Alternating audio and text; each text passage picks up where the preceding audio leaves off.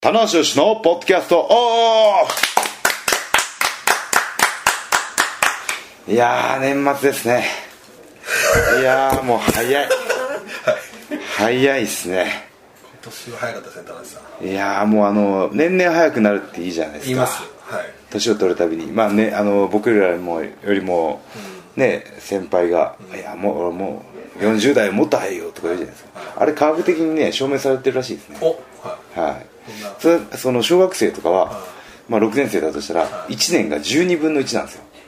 ほう体感速度がねほうほうはいはだからその授業が遅く感じたりとか1学期2学期3学期っていうくくりでゆっくり感じるんですけどその今僕たち例えば僕40じゃないですか来年1年が40分の1なんですよ生きてきたい中おだから二十歳までの20年間と二十歳から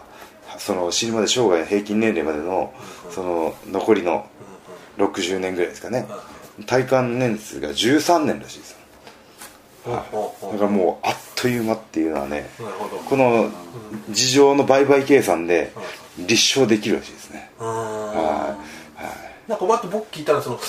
人間って初めての体験が多いとちょっと長めに感じるらしいんですけどい、はい、ああなるほどねこうちょっと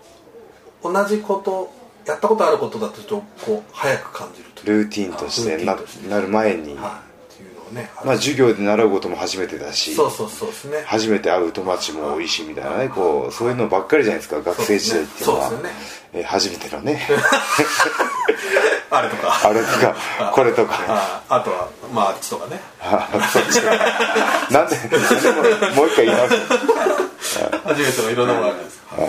まあそんな感いや早いねというわけで、はい、今年もねもう終わりなんですけどもじ迫りましたよもう東京ドームももう目前ですよ田中さんそうですねこの間東京ドームやった気がしますけどねいやーやったばっかりなんですけどね、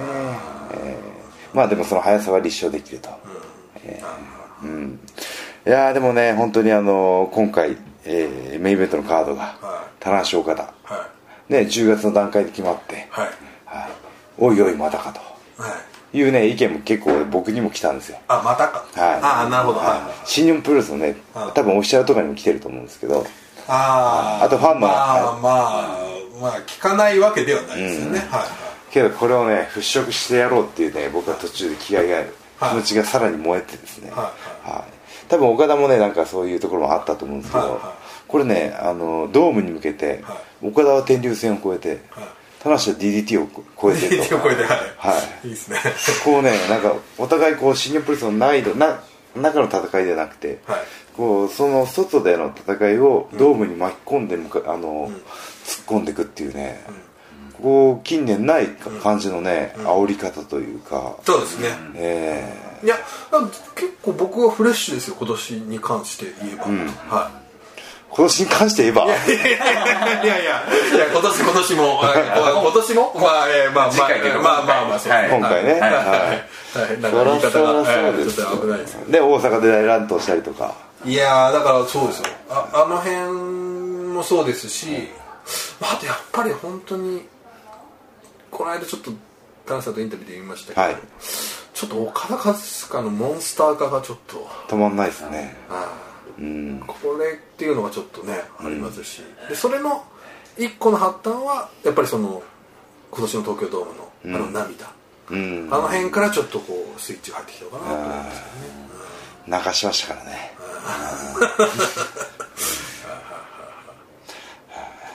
あれでね急に人間味が出たって言ってましたもんねそうですあ岡田も泣くんだみたいな発見がそうですねまあ田中はしょっちゅう泣いてるけどみたいな、そうで勝って泣いて負けて泣いて忙しいやつだなってあーそうそうそうだから本当にそこが唯一岡田選手でこう少し、まあ、完璧なレスラーなんですけど、一個だけ、もし誰かが何かを揶揄でもないけど、まあ、言うとしたら、その感情の部分だったり、がっていうのはあったじゃないですかスマートすぎるというかねそうですねクールすぎるというパか、ーフェクトすぎるって、まあ、一時期ねジャンボ鶴田さんもそんなこと言われたことあったかもしれないですけどこう泥臭さに乗るところがねそうですね結構あるんですよねかっこ悪さに共感するというかそうですねかっこいいばっかりじゃねいやらしいだけですからね、まあ 僕まあまあ いやーもうこの間コラケンホールの雪降るじゃないですか、はあもういい写真がいっぱい上がってましたねあそうっすねはいいいなとい雪に合うな改めていいなとあー雪に合うな俺とあまあでもね本当にこれはねこういうシチュエーションは二度とないかもしれないですねーおこのー棚橋岡田で迎えるあーそうねおドームで迎えるシチュエーション、はもう言ったらば2012年のドームで岡田がねリングに上がってきてからの集大成というかね、そうですねいやーいろいろありましたよ昨日もねちょっとリング上で言ったんですけども、はい最初は「お疲れモンドはいはい」皆さん覚えてますか本当に、はいだから疲れたことがない男になったのは実は岡田のおかげもあるんじゃないですかこれあれってそんなに、僕その前はそんなに言ってなかったと思うんですよね生まれてから疲れたことがない確かになお疲れ様でしたって言われるところかららやっぱ特にクローズアップされたというかそうですよはい、なるほど岡田がリングに上がって「棚橋さんお疲れ様でしたあんたの時代は終わりです」あまあ、言ったらば「お疲れ様でした」はどうでもいいんですよーあこの「あなたの時代は終わりです」という下克上をはいはね言ってきたこっ ちをこっちをね言い返してほしいのに僕この「お疲れ様でした」っていう言葉 をこっちに返しちゃうっていうね悪い悪いな岡田俺は疲れたことがないんだっていういそれもちょっとフレッシュでしたよねあとあの岡田選手出てきた時ちょっと新しいなと思ったのは、あの敬語っていうのが新しいと思ったんですよねあ棚橋さんっていまだに言ってますあーまあもうちょっと激怒した時は棚橋って言います棚橋になりけどますよ棚橋さんっていうのが、丁寧語のヒールって新しいなと思って、うんあ確かにそう言われたらそうですねねまあ、年齢的に全員年上に当ったているうのっていうのもはああるるとはいんですけえど普通のプロレスのフォーマットだったら呼び捨てじゃないですかはいはいはいてめえこの野郎の世界ですからでねすけど田中さんしかも「お疲れ様でした」から入る人ってねはいなんかリング上で「お疲れ様でした」あリング上で挨拶から入るってこれラッシュは木村さん的なねはいなんかそのぐらいのなかなかないわけじゃないですかでもそのシチュエーションが逆にこう俺の方が実力があるけど敬語を使ってあげてますよみたいな捉え方になってるんですねなってるだからいやらしさはないですよねないそうですねだ新しさはありますすごくなんか世代闘争を際立た際立たせるような「お疲れ様でした」でもありますよね、ああいうその確かに敬語にすることによってね、僕が新時代ですっていうあーそうですねうん言い方というかね、うんはいお疲れ様あのどうぞもう休んでくださいっていうニュアンスですよねそうですね、ええご苦労様でしたっていうかねなんかもう十分頑張ったからあなたたちはもうどっか行ってくださいみたいなねそれをこう暗に遠回しに言ってるというかでもこの間僕全然関係ないんですけどツイッターで見たんですけど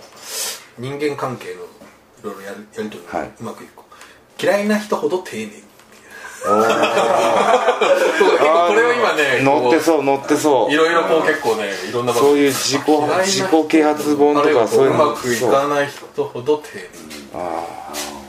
あまあ全然ちょあっとその違うかもしそれないのです接し方とそうそうか答え方とかそれはもうあ嫌いだけど気づかれないようにってことです かけどわかんないですけどまあまあまあげまあそれでもこうねやっていかなきゃいけないからあそれは棚橋本にも書いてありますねあはいあ辛い状況とかあまり自分が望んでない状況の切り抜け方、はい、ただニコニコしている作 戦なるほどはいはいはもう嫌な相手でもあー愛想よくニコニコしてたらあ嵐は通り過ぎますよといなるほどじっと我慢しましょう、 この話今大丈夫ですかええちょっと脱線しちゃいましたまあけど、まあまあまあそでのもねそういうちょっと新しい構想そうので始すまねり方でしたね始まり方でしたねでまあ僕は岡田に逆にねこう疲れない体を手に入れたというか、岡田との対戦、その最初のね接点でねああでもそう言われてみればそうかもしれないですね、おっしゃってたけど、はいリング上で言ったことはあまりなかったかもしれないですねうんそのなんかインタビューだったり、んそのなんかイベントとかのちょっとした、ちょっとした決まり文句ではあったかもしれないですけど、リング上で言うとまたちょっと違う価値観になるじゃないですか、ドンとそうですねいやあれ岡田もびっくりしたと思いますよそこっていうね ねえもうこう変化球ない変化球来たみたいなねそうとかですよねなんかそのいやたと例えて言うならその一球外しに行ったらた遠くの球を打っちゃったみたいな 無理やり言ってきたんですよ無理ですよ、はうんそっからお疲れ問答が始まってね、うんそれが2012年で、いああもう2012年はい、あ4年前ですよああそれからそのまあその年からねずっとこうコンスタントに対戦は始まっていくんですけどいろんなこう価値観をぶつけ合ってきたんですよ疲れてる疲れてない、例えば愛と金っていうのがあったんですよあありましたねあありましたはいまあ分かりやすいキーワードですよねそうですね愛か金かっていうこれはもう普遍のテーマというか、そうですねえーどっち取るんだと、うん愛なのか金なのかああそうかまあでも偶然とはいえ非常にねはいそうですねなんか二項対立のあれですよねあーそうですね愛で金はあーじゃああー金で愛を変えるのかとかあるわけじゃないですそうかですね、はいうんこれもいろんなねあのドラマの脚本だったりとか小説だったりとかでね普遍のテーマというかはいそうなんですそうですねまあ大概愛は勝つんですけどねこれ最初愛愛有利なんです はいはい最終回でね確かにはいはい愛って言った方がいい人に思われるですしあー金で勝つ最後金が勝つおいおいあんま見たくないですそうですねハッピーエンドハッピーエンドがイメージしにくいですよね 映画館出たなと暗い気持ちでね愛取ったっていうねそうですこうね金か世の中みたいなそんな映画あれもねドームの前かな、あえー最後に言ったセリフが「岡田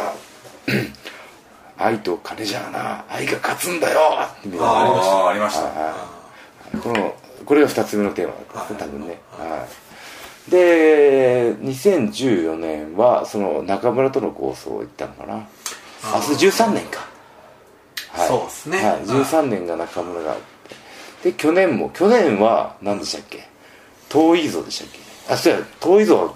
ー遠いぞまあ終わった後に言い言い言い返したっていうねそれはだからね2014年ですね、うんそうか遠いぞ近いぞの話になってたんです今度は、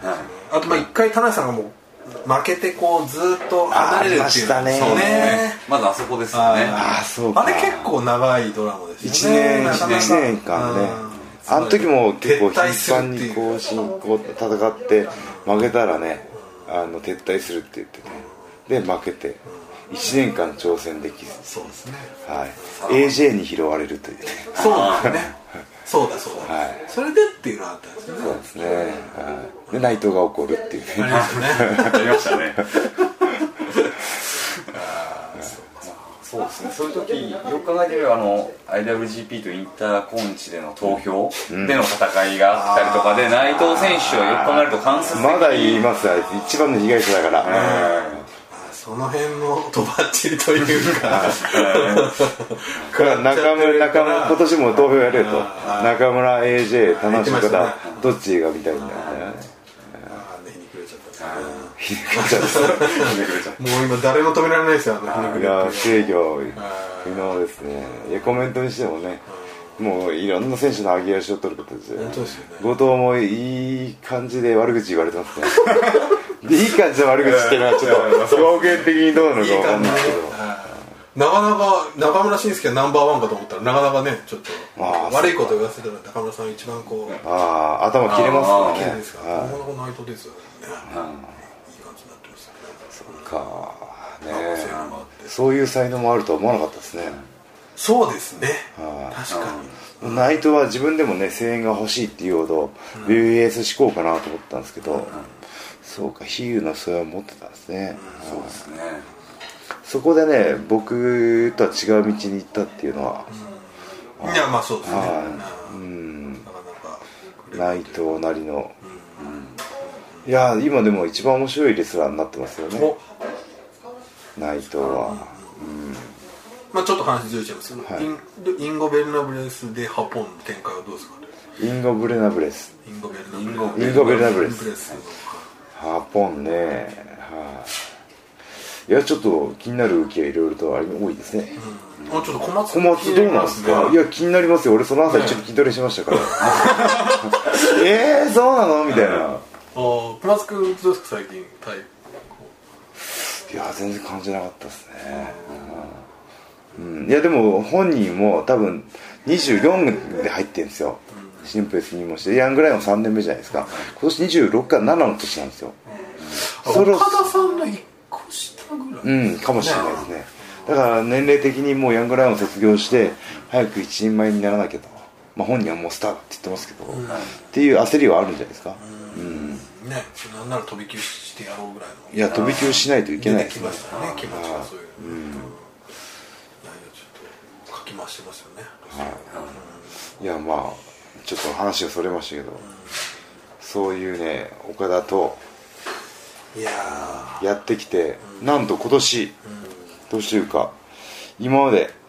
岡田凱旋帰国してちょっと対戦成績が3勝3敗1分けなんですよあすごくないですかこの奇跡的あな完全にじゃあまあそうですねこれで東京1月来年の1月4日東京ドームで勝った方は勝ち越しっていうう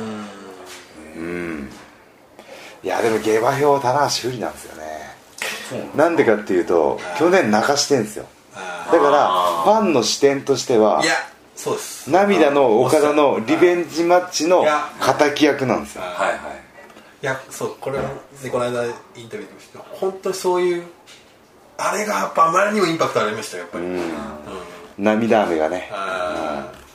ーただね面白いのは岡田選手のリベンジマッチなんですよ、はいただし挑戦者を棚橋をしてるんですよ、はいこの入れ子構造面白いですよね、うんそうですねそうなんですよ岡田がリベンジしなきゃいけないのにチャンピオンとチャレンジャーが入れ替わってる入はいこれは面白いですね面白いですね本当に読み解けないですよ解けないそうそうそうそう読み解けないです普通の感覚でパッて見たら田無さんが挑戦者っていはいうだけなんだけど、その今年のやつを見てると絶対あの涙をみんな反数してみたら見るとそうで思すうねからあの悔しさを晴らせるそうそうそうそう、あとは、まあ、やっぱり 6, 6回連続6年連続メインイベントで田中さんがずっと勝ってるとああそうですね連勝記録もかかってる連勝記録っていつか止まるもんじゃないですか、はいあのアンダーテイカーでさえ止まったわけですから、はいはいっていうのいでつ止まるのかとさすがにみんなちょっと勝ちすぎじゃないかなと勝ちすぎなんすかそれっていうのもあると思いますよあーなるほどねその勝ちすぎじゃな客観的いに見か、てねそうそうあーとあの田中ドそームになると頑張りすぎだろうとう一時期の天山さんみたいに天山 G1 になると頑張るなというようそうな ね夏といえば天山だあーそうですよそうか東部といえば田中じゃないですか、もうほだらから下馬評は僕ちょっと不利なのちょっと理解してるんですよはっていうのはありますよね、い、はい、やっぱそのまあ前哨戦ねちょっと勝ち越しで来まして来ましたけどこう勢いっていう部分ではやっぱりこう今ね感じますよね岡田に対しての期待感これね本当あの地方会場でこう僕は煽るんですよ煽ってこうコールが来るっていうねこうなんかやり取りがもう決まってるんで、はい、岡田って何にもしなくてもコール来るんですよ恋恋と恋恋がないんですよ恋恋ないんだ、は恋恋恋恋ゼロ恋恋しなくてもノー恋恋で、はい、 ノー恋恋ノー恋恋でも来ちゃうともうね、本当にね、いや、でも僕、恋恋しちゃうから大丈夫。恋恋はい僕、映画、サマーウォーズ好きなんで大丈夫。あー恋恋恋恋、恋恋っていうね。はいちょっと見てない人には何のことだからわかんないですけど、よはろしくお願いします、い話し出しなが らね、こそうですねう、映画好きだから分かって る。ランマシーンがいね。やまあそれいいですよねそうっすか下馬評そうっすねでまああのその大阪で乱闘したりとか、はいまあその今までのこういうねその何年かの対戦構造構図をねちょっとあまあ皆さんにもう一回頭の中で反芻してほしかったんでなるほど昨日後楽園ホールでちょっとそのいいろろいいろろあったけど言ったけどうんお前に対してはそれは石だと、うんで俺はもっとプルスを次のステージに持っていきたいからというちゃんと俺のねなんだろうパワーポの経験が生きてる っていうわかりますこう理路整然と話すはいなぜ棚橋宏は東京ドームのメインで勝ちたいかっていうテーマをあ広なげるほど広げてあれはいろいろあったけどなぜなぜかそれはプロレスをもっと次のステージにもっと有名になって上げていくんだだから勝ちたいんですバンっていうでなんならあれちょっとああった方がいいあかあそうです でも慣れたら、えーゃくちゃ出た方が本日のテーマはこちらですってフランってやってあちょっと今日は出ないみたいですって言ってもよかったかもしれないですねはいなあのマッスルさんが読んでく読んでくれるバスの中にこっそり電話してくちょっとまたやってほしいんだけどるこういう経験も生き生そうか言ってしきてますあーあそれはもう一回おさらいシチュエーションはもう二度とないですよっていうねははい、じゃあみんな見と見とこうよっていうね、ははいそれちょっと僕謎が解け解けました、い、ちょっとあまりにも正直ちょっとねびっくりしました、はい昨日のマイクは、は言っときたいことがあるっていうのでお前にはざわざわざわざわってなりましたね岡田お前には全部言っとこうと思う,、んそうそう何の告白だと思う女子かとであそこで言っとこうともではこちらをご覧くださいっていうのがはい非常に分かりやすいそうだねパワーポーの経験はいくからだけどはい新日本ではパワーポーを使えないってそういでうすね、はいえそこのジレンマがねージレンマジレンマジレンマはないジレンマどうしても使いたかったっていう気持ちではないでそれはないそこまではなかったすジレンマってほどではないですけどもあはそうかあなるほど、あいちょっと不思議だったんですよ、はい本当にあなんだこれはと思って、この珍しすぎるこのマイクでも本音というかすごい伝わってきましたよねいやそうですねうんうんもう一回テキストでみんな読んでもらいたいなと思うようなはいいやーでもねあのー自分としてもちょっといろいろ反省点はあって大阪でね乱闘ぶっかけ仕掛けてぶっかけてでどっかのマイクでああ仙台かな東京ドームで雨は完全にやむやむという話言ってたんですけど一回ねこれちょっとフラッと戻しちゃったんですようーん喧嘩腰のところを、うんうんはい、どういうふうに見てほしいかみたいなところが一回ちょっとフラットになっちゃったんでちょっとね次なる俺の仕掛けに期待してくださあいまだまだあるじゃないですかドームの前日会見とか、ありますねはい、どういうフレーズをぶち込んでくるかなるほど全く考えてないですけなるほどこれから考えますけどやこれから考えるっぱりこうねやっぱこうパワポロの経験も生かしたなったらタナポのねパワポとタナコの合わせ技でまあここで今こう話してることも無駄に俺はしないんでああでもあやっと分かりました僕ちょっと謎解けました、はいはい、あそこにパワポがあったらより説そう明でですすねねいはや非常に分かりました合点がやいきましたねい、やっぱりね、あのー時代の変化にか対応していかないといけないんで、てめえぶっ倒してる必ず勝ちますじゃあ、伝わらないところがあるんですよだから、はいそうですねはいそ、はうんなるほどそなぜ戦うのかっていうね、そっちにじを提示することはちょっとっていうことだったわけですねうん田中さんはねでもねそれやあのっ瞬ぱ間りそれを、うんそれを言葉じゃなくて試合だけで、うんそのシチュエーションを表現できるのが一番なんですよね、えいやだからそれで一個驚いたのは、ーはいあの岡田選手の返しですよはねいうんままあそのあ僕自分のこといっぱいだったんであんまりあんま覚えてないですけどあそうです恥はかきたくないってことですよねそうああれが結構キラーフレーズというか聞きましたね、あれと、うんあっていう結構あそこでハッてみんななんか、あのそのもう一つ俺やりのやり方で上げていくってことも言ったんですけど、うん恥をかきたくないっていうのは結構本音本音音でだだからそれはなんかむき出しになってるんですね結抜局き出しの岡田和親とキャラじゃないんですよあれうん本音だと思いますよじゃあ僕は長々と話して何も残んなかったのいやそういやそうに岡田の一言で全部持ってくるでもその岡田の一言を引き出すための俺のかもしれないですねマイクだったかもしれない、皆さんがあそこまで言ったから、うん岡田選手もああいうちょっといやそうですよね心から思ってる言葉が一言出たのかもしれあないじゃあいやいやお前には全部言っとこうと思うっていう前置きは良かったのかもよかったと思いますねざわざわってなりましたけどね完全に予想外のざわざわが起きましたけどあの報道陣も色めき大丈夫かと思ったさん大丈夫かと何の告白だこれとなんだとはいびっくりしましたいやでもねあの前工場は実は前田明さんから盗んだんですよお必ず何か人に伝えたい時は「いいか棚橋お前知ってるか?」とかあなんか言うんですよよーあく相手に聞く体制を取らせるというか俺は今からお前に大事なことを言うぞっていうことを必ずね構えさせるんですよ盗みますね 本当にだからねあまだお前には全部言っとこうと思うみたいなあーあ何言うんだろうってお客さんがスッとなっいたやいやいらやいや棚橋ベースですダンディズムでしょね四十手前にしてダンディズムに快感俺っていうこれでも今全部バラしちゃったのでこれ大丈夫ですかああこれはあのついつい言っちゃう今言わなきゃだねだい ぶだからこれ出た時 にあーってなりますよみんなあ前田明方式だな前のやつなん前でだけが仕切って言われますよただし前田が盗んでるあなんかねなんか揶揄されそうまなあまあそんなにねうんいや今気づいたんですけどさっきの流れでやってるじゃないですかメンバー紹介してないです今井さんが、ね、しれっといるというか俺も若干今井さんの方でこうどう振ったらいいのかと思ってあーたすいません最初黙ってたんですけどねすいません、あの皆さんねここまで来て改めてメンバー紹介をするんですけども今回のメンバーは棚橋宏の100人一人の言って棚橋宏とはいあマシですはいえワールドプロレスリング今井ですよろしくお願いしまテすレ朝の二今井本さん撮りですということでねははいいということでいやいい時間帯になってしまいましたねはいそうそうですねそうですねねはい、はいいまあやあのーまあそういったねいろんなこの何年かを含めて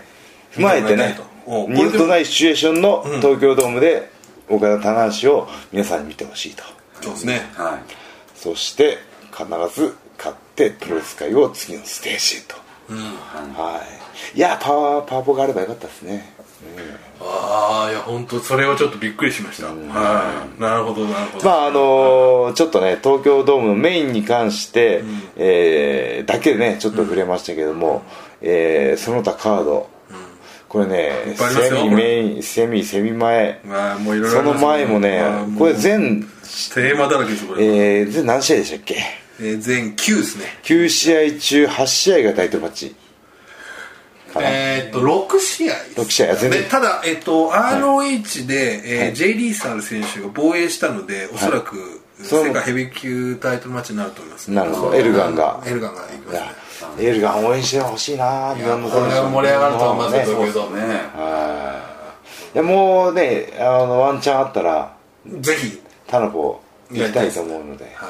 はい、ちょっとドームをね全体を見いて、ろんな要素ありますからまだはいまあ、CM の裏話とかもしたいじゃないですかいやそうですねはいぜひあのあれ最高面白かったですよ会社を休むさんための36ああれはすあれはでももうバズりましたねはいバズりましたねバズりましたね僕もあのうわこれ振り切ってるなこれってちょっと冷静なつぶやきをしたんですけどこれ考えたの俺ですからというわけであのちょっとね、時間に限りがあるスタナパだったので新しいよははいいえー東京ドームみんなでプロレス行こうぜということで以上田中氏のポッドキャストオブでしたありがとうございましたありがとうありがとうございましたありがとうございましたありがとうございますございました